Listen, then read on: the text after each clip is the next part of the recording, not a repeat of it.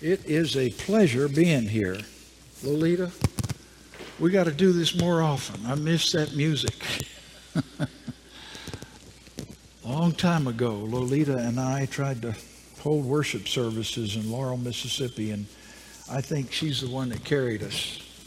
But it's great to renew our friendships again with the Blasses and with the Rets, but to also come and encourage your church at this particular time in your life. We are behind you, we're with you in prayer. Knox and I were talking just earlier about how much we miss our dads. Uh, that's why I wanted to say let's let's call it Father's Night with Luke, but uh, we're talking particularly about the one real Father that we have in heaven. We're all trying to imitate him, I hope. Tonight I'm surprised we have this many men because I figured everybody'd be down at Lowe's or Home Depot getting that Father's Day sale. But I'm proud to see you guys. Uh, needed some backup tonight. Before I read the text in Luke 15, I want to give a little background. First of all, I'm a I'm a product of village life. I grew up in the Congo. I was 15 months old when my parents went out as missionaries, and they put me in the care of a couple. A man who was a great hunter named Kabundi, and his wife was Majing, a very sweet, loving person. When another missionary child, a girl, I won't give you her name because you may run into her one day, but she used to bite the fire out of me every day and she would comfort me, and uh, I'm sure I'm a scarred individual, but well comforted. But I took notes about life in the village. And when I see my New Testament, when I see the Lord Jesus preaching or teaching, I have a village context now that I wish I had put in force or put in practice back when I first started in the ministry. It took me till 1992 to catch on how I had missed some things. But I want to give a background because the setup here in Luke 15, chapter 15, verse 1 and 2, the setup is some guys were crowding the front row. This is hard for us to imagine, but think of me as a village in Africa. Nobody wants to sit in the back in the village. They want to be up front because they want to hear everything that's going on. And they want to be able to look at the guy who's preaching and have commentary after it's over with. We're like that too. We just don't fight to get up to the front. But look who's crowding to get the word from Jesus. It's the tax collectors and sinners, just elbowing Pharisees and scribes left and right. And they have a reaction. Verse 2 says, And the scribes and Pharisees murmured among themselves throughout their entire company, and they stopped, would not stop mumbling and complaining. Now think about that. And what's their complaint? This man receives sinners and eats with them. And Jesus has a response in three parables. But I want to give you the background what's going on in Jesus at that very moment. Psalm 23. What does Psalm 23 teach us there? The Lord is my shepherd. But look how the shepherd is described there. If you get up to verse 3, he restores my soul. That means He brings me back.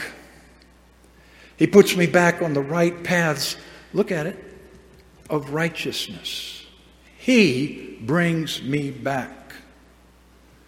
And then in verse 5, He, the Good Shepherd, becomes the host, prepares a feast, and welcomes us to His table and it's a generous table, anointing our heads with oil, our cup overflowing. And then the psalmist says, Surely goodness and mercy, loving kindness shall follow me all the days of my life, and I shall dwell in the house of the Lord forever. that's part of the background. You get to Jeremiah 23, it's a scathing message to the shepherds, the shepherds who are supposed to be leading the flock of Israel. Woe to the shepherds who destroy and scatter the sheep of my pasture. And he goes on to describe their ministry, which is not a ministry, it's a ministry of death. And then our elder Grant read Ezekiel 34 for us. Son of man, prophesy against the shepherds of Israel, the guys who should be in good favor. They've got this awful word of condemnation lodged at their feet. And why is God upset with them?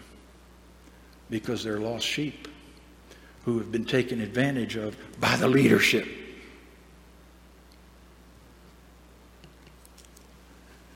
That's what's going on in our Lord Jesus' heart.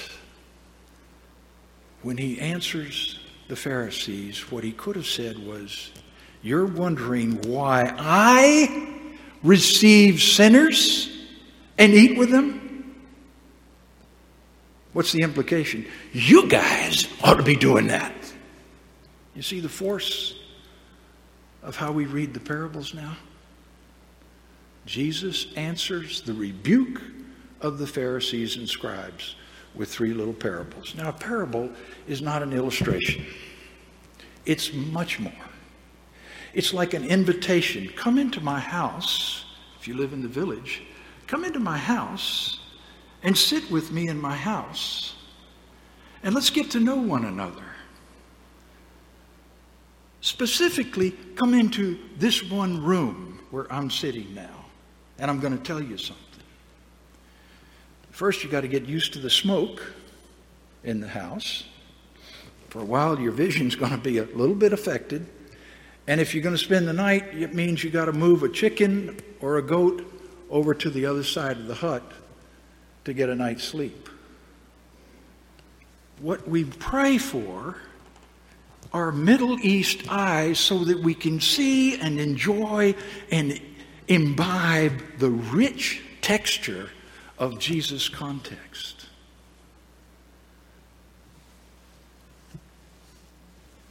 One sheep out of a hundred is lost. And Jesus' question is like, what will you do if one of your sheep is lost? Keep watching TV?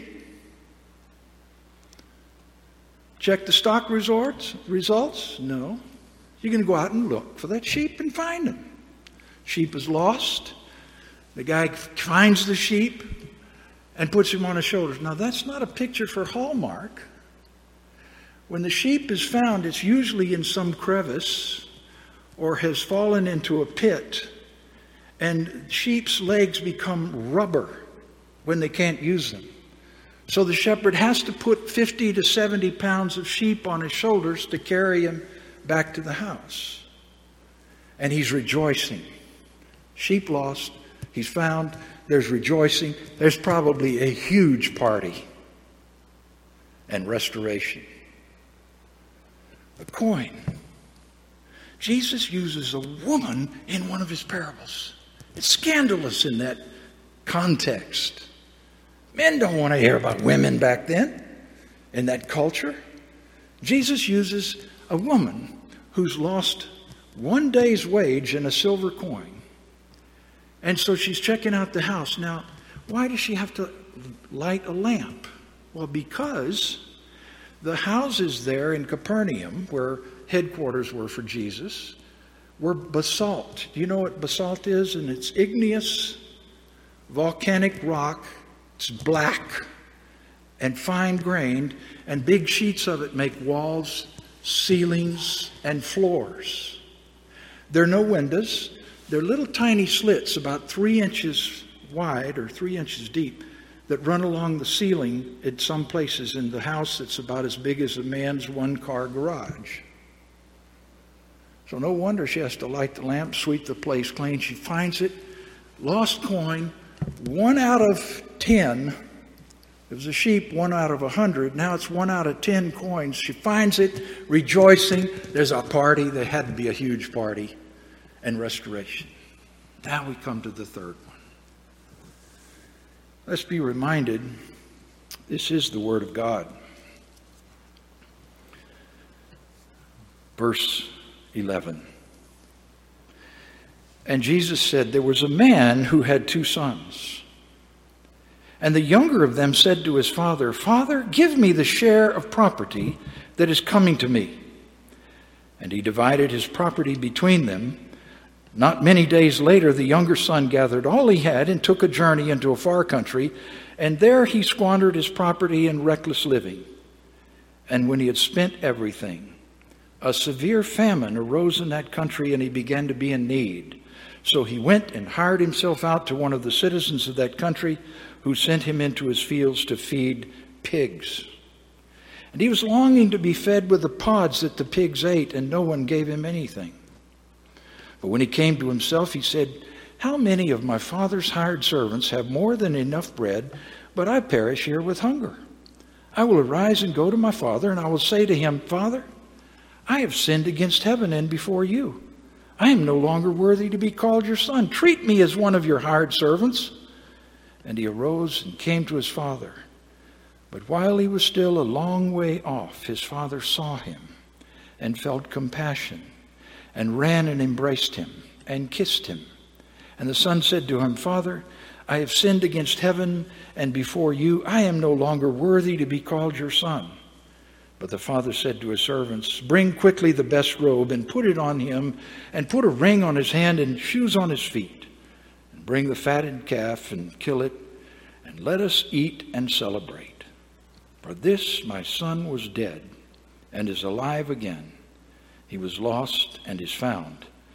And they began to celebrate. My, how they began to celebrate. You know, we refer to this part of the passage as the prodigal son story.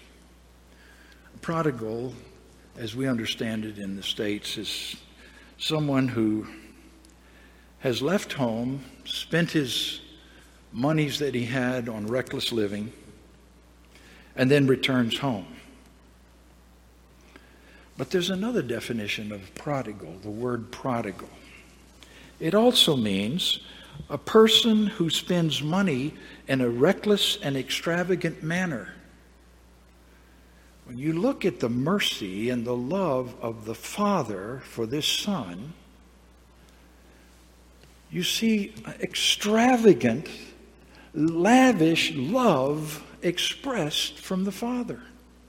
So, in a way, you could say it's about the prodigal father as well as the prodigal son. But actually, the story is about two lost sons. One's a lawbreaker, the younger son, and the other one is a lawkeeper, the older brother. Now, it's fascinating to me that Jesus tells this story in that culture. And he actually says that a young son comes to his father, and what is implied in that request of his is, Dad, I can't wait for you to die.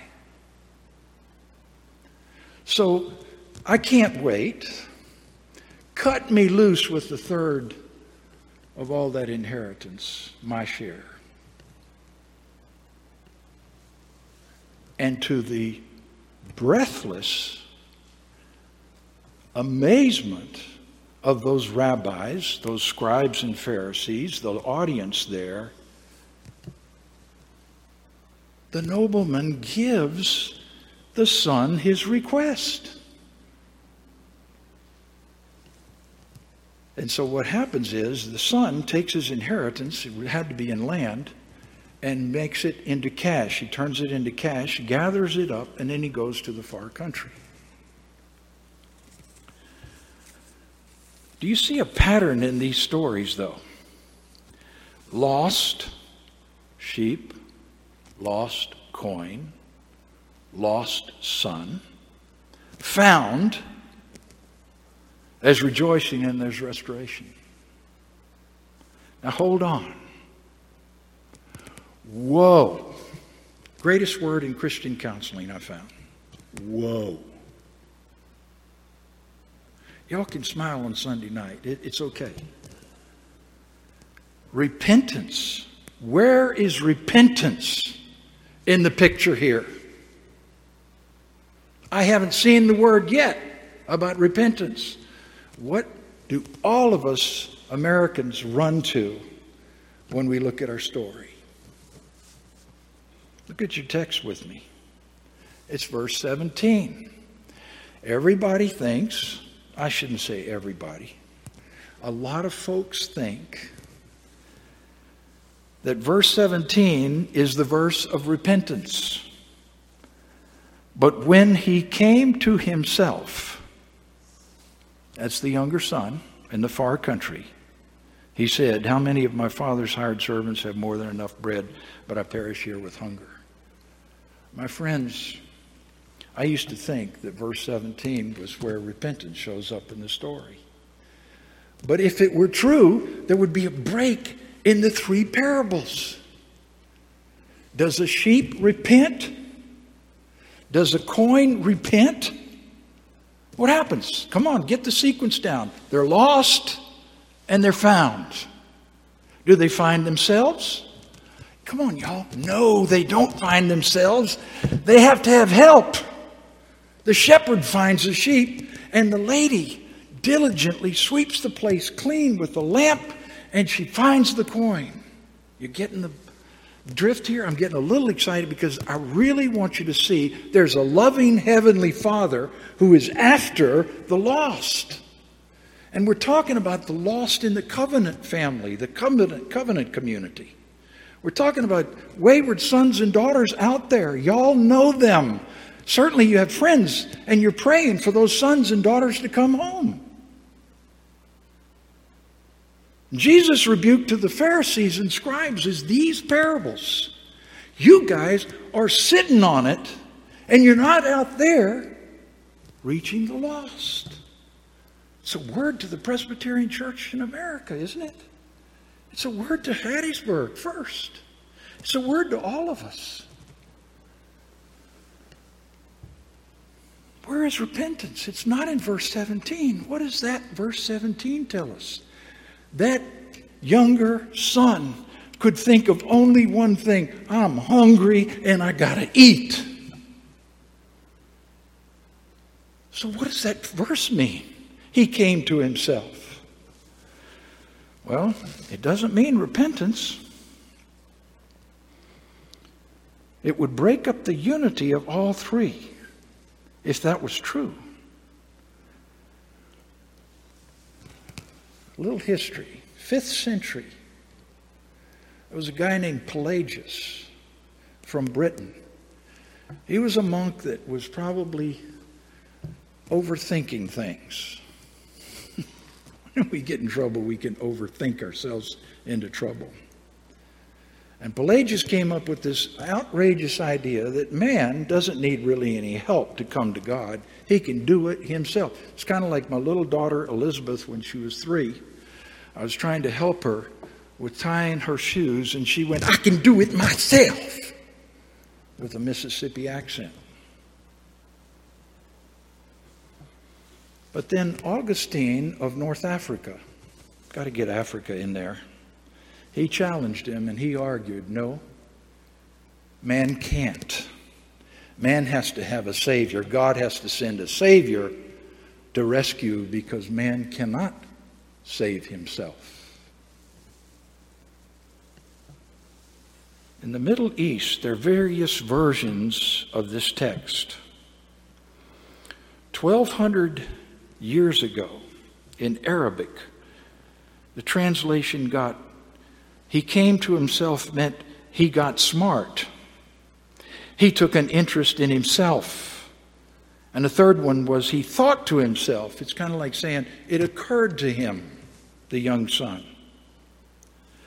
Nobody in those translations saw the young son as repenting. So you could read verse 17 as he returned to himself, neither to God or in those chapters there in Jeremiah 23 or Ezekiel 34, return to the land. And the young son sees the father merely as a means to an end. He's hungry. He knows he's going to face the kazaza. You know what a kazaza is? It is a ceremony when a covenant son or covenant daughter has left the family and squandered their, their lives and their monies and given them to Gentiles. Remember now, this is Jewish context, right? To Gentiles. The shame of it all, if they came home, is publicly the ceremony started with a gourd about this big, this high, filled with burnt nuts and burnt corn and right in front of everybody, someone would take a big stick and whack that earthenware vessel, and all the contents would, would fall on the floor in front of that boy or, or girl, and they would say, You are cut off from the covenant community. You are no longer allowed here. No one has anything to do with you. Whoa!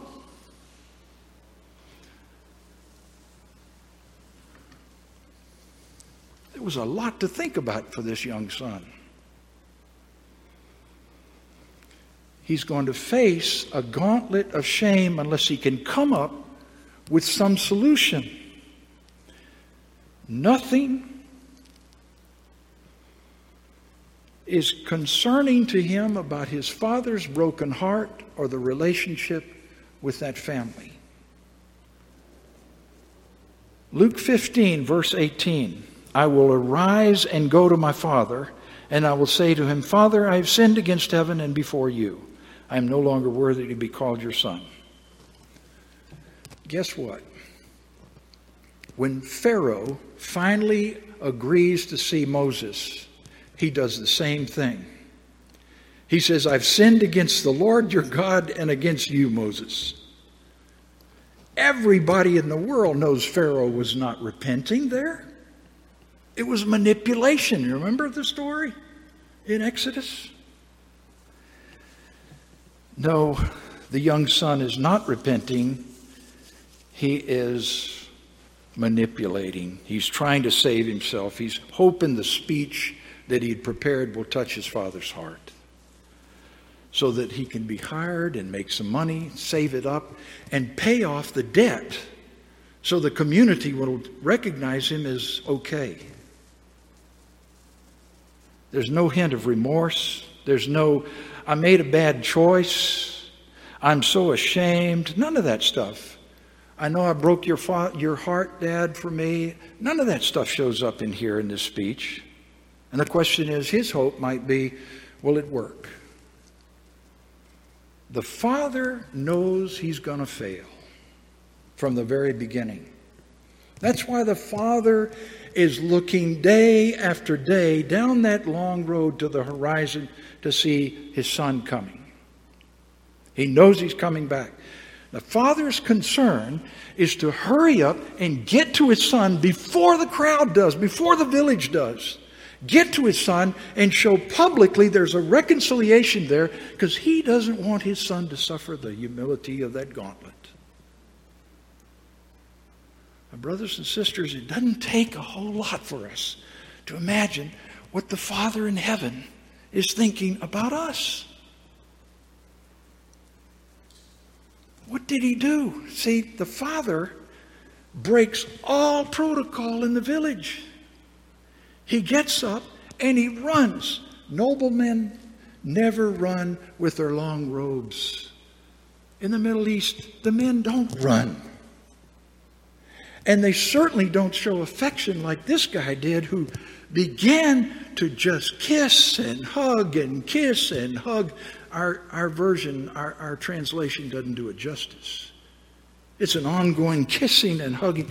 That's what the mamas did in the Middle East, and they still do. Never the men.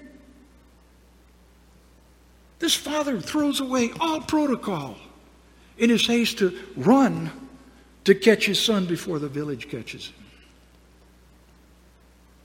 And he goes through all these excruciatingly humiliating steps in order to reconcile that boy before the mob gets to him.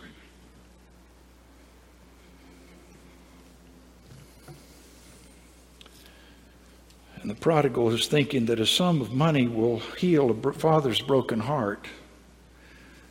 That's just how far away he really is in his mind and his heart about being in a far off country. Repentance is defined two ways one by the audience, the scribes and the Pharisees. They would describe it as the sinner must confess, he must make compensation, he must demonstrate sincerity. The purpose of the work of repentance to that audience is to restore the sinner to God's favor. What does Jesus say? This is this if you let it, it will stir your heart. Jesus' answer to the word define repentance Jesus says, just as the sheep and the coin and the son were lost and they were found. The sinner surrenders to grace. And the repentance work for him? just to accept being found. Brothers and sisters, let this work in your heart. Because the excruciating humility that's acted out there by the Father is pointing to the excruciating humility that had to be taken by the Good Shepherd, our Lord Jesus, in our place because the Father sent him on a mission to save the lost. Characters like you, you, and me. Kissing and hugging running to a son who's now become notorious in the village. He's, I'm sure, at the top of the list of gossip. Middle East mamas are famous for that kind of emotion and display of emotion. And then, we don't even get to it, but the humiliating work of the father to leave the banquet in order to plead with the older brother to come in and join into the feast and the merriment. And the brother won't do it. I'd love to see the story end this way. And the older brother came in. They had an awkward moment. My kids loved that office show because of awkward moments. I can't stand it. It just made me too nervous. But there's this awkward moment, and then the brothers say, I'm sorry. And the other brother says, Yeah, I am too. And they hug, and the curtain comes down. No, it doesn't end that way. And I think it doesn't end that way because the church of the Lord Jesus has to answer that parable with what are we going to do about the wayward sons and daughters out there?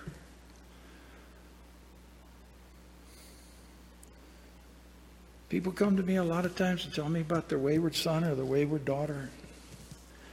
And I used to agonize about what do you say to them? I said, work on your welcome. Work on your welcome. Get the party ready for the welcome. Because they're not supposed to come in on a certain protocol to please you. You know what happens? A wayward son or wayward daughter gets away in, in, in a church in a far country, and the first thing that the family goes through is a, is a desperate desire to save the reputation of the family. Amazing, isn't it? And then there's anger, and there's gossip, and then there's some prayer. It's kind of weird prayer because it's mostly condemnatory prayer. And everybody's ready to pile on. Well, that crazy guy, that crazy girl. Oh, ah. It's unpresbyterian. the gospel says we're to be related and emulating the good shepherd that's going after the lost. And our welcome is not how good the repentance is. Our welcome is hey, did you hear about being lost and being found? the way Jesus finds people.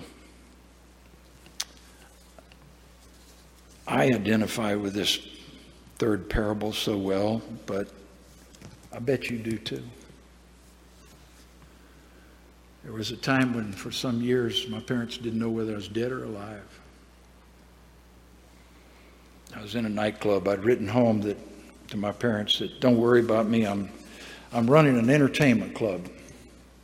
That's cool for a bar and nightclub and all that stuff.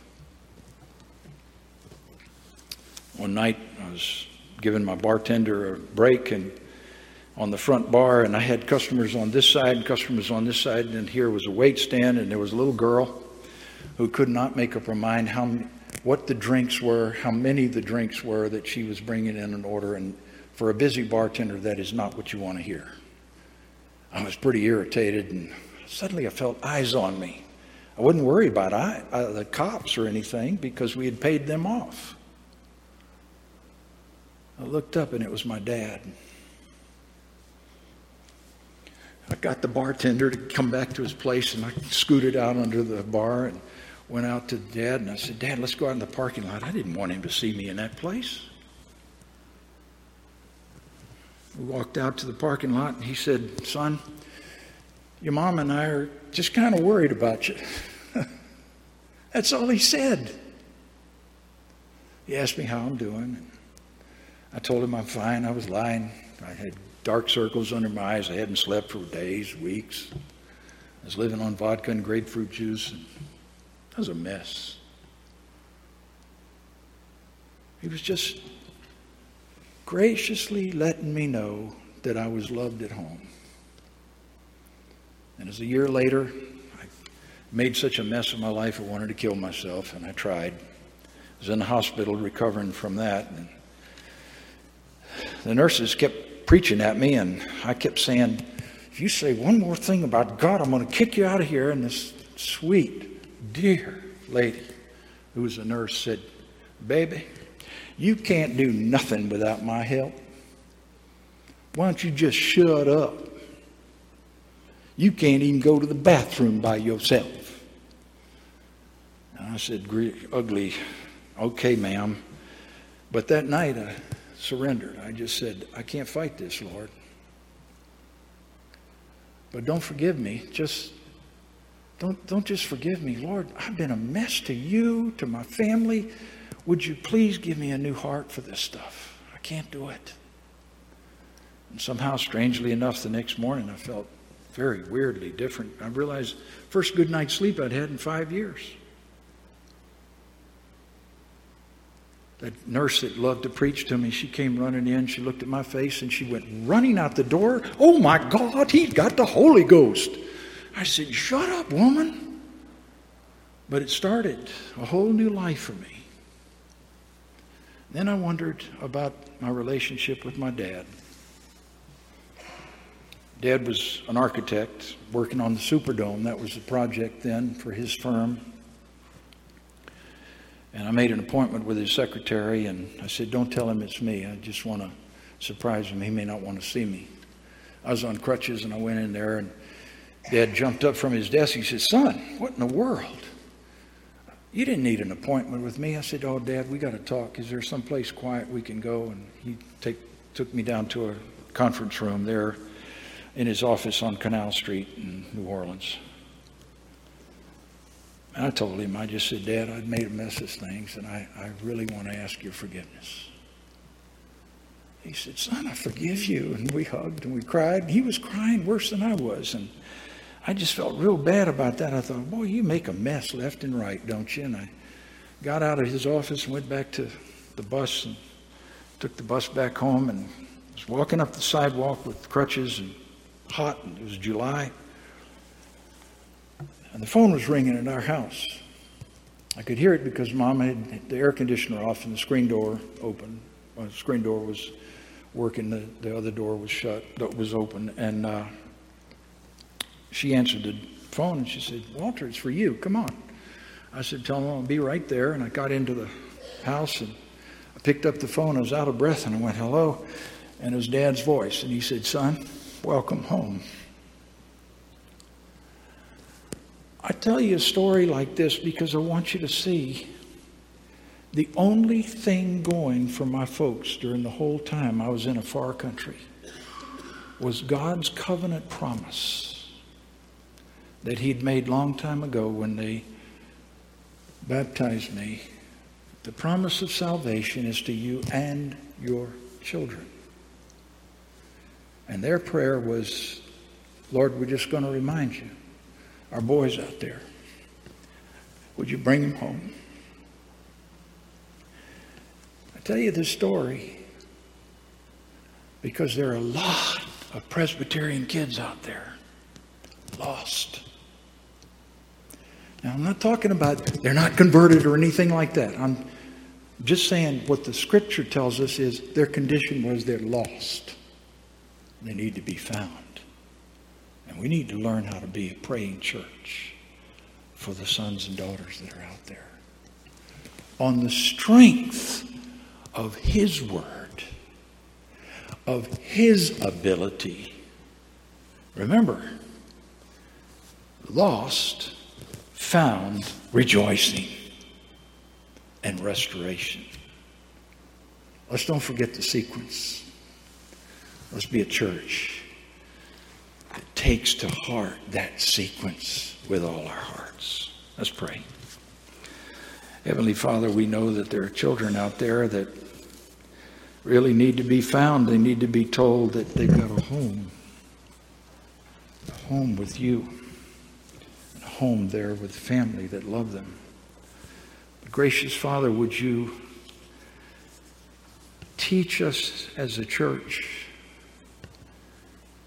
how to learn how to pray, about the wonderful work of the Good Shepherd, and to know for ourselves the marvelous certainty that we too were lost and were found because of the work of the Good Shepherd, his death on that cross in our place, and his resurrection from the dead for our sakes and his ascension into heaven at your right hand as our intercessor, as our high priest for our sakes. In Jesus' name we pray. Amen.